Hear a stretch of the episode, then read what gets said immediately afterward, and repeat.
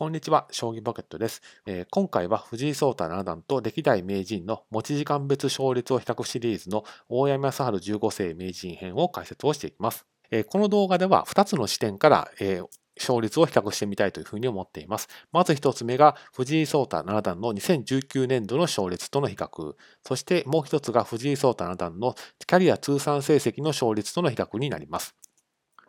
そして大山康晴じゅうごせい名人のいつの期間の勝率と比較をするのかといったところなんですけれども、大山康晴じゅうごせい名人はすでにキャリアを終えられていますので、絶頂期を過ぎた後の低くなった勝率が入ってきてしまいますので、キャリアのピーク期間の勝率と比較をするのがフェアであろうというふうに判断をしました。では、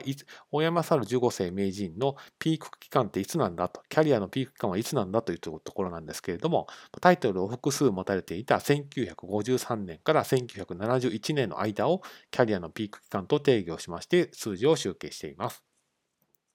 そして、順位戦と竜王戦ですけれども、大山康晴じゅうごせい名人はともに名人とか九段とか十段とかタイトルを持たれていた期間が多くありますので、予選とか A 級順位戦とかだけに絞ると、どうしても数字が限定的になってしまいます。ですので、厳密性には欠けるんですけれども、ななばんしょうぶの数字も踏まえ、含めた上で順位戦の勝率、竜王戦の勝率を計算している点は含めお聞きください。はい、まず大山康晴じゅうごせい名人のピーク期間の勝率はこちらの通りです。通算勝率はろくわりはちぶろくりん。そしてその間のピークのレートはせんきゅうひゃくろくじゅうよん。エヌエイチケー 杯の勝率はななわりはちぶいちりんで、順位戦の勝率はななわりさんぶいちりん。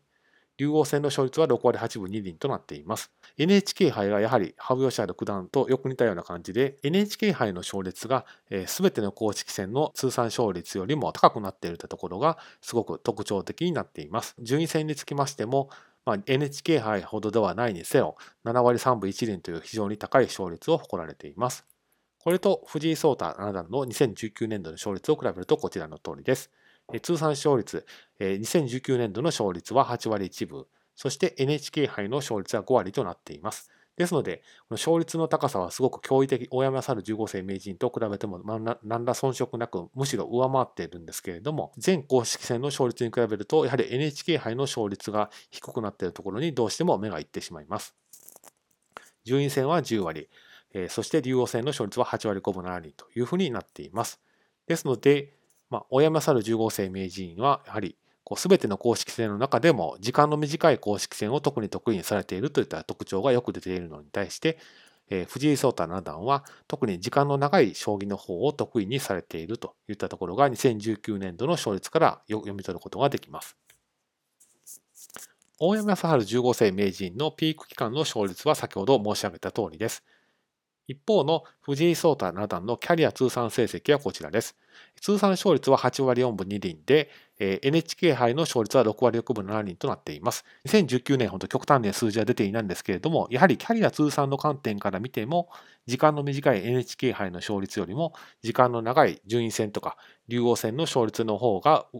かなり上回っているといった数字が出ています。ですから通算勝率を見るとはちわりよんぶにりんと、まあ、すごい凄まじい成績を残されているということはよくわかるんですけれども、今後のキャリアの課題の一つとしまして、エヌエイチケー 杯のような時間の短い公式戦でも数字を伸ばしていくといったところが、タイトルを取るといった課題に比べると、まあ、優先順位は落ちるかもしれませんけれども、課題の一つということは言えるのかなというふうに考えています。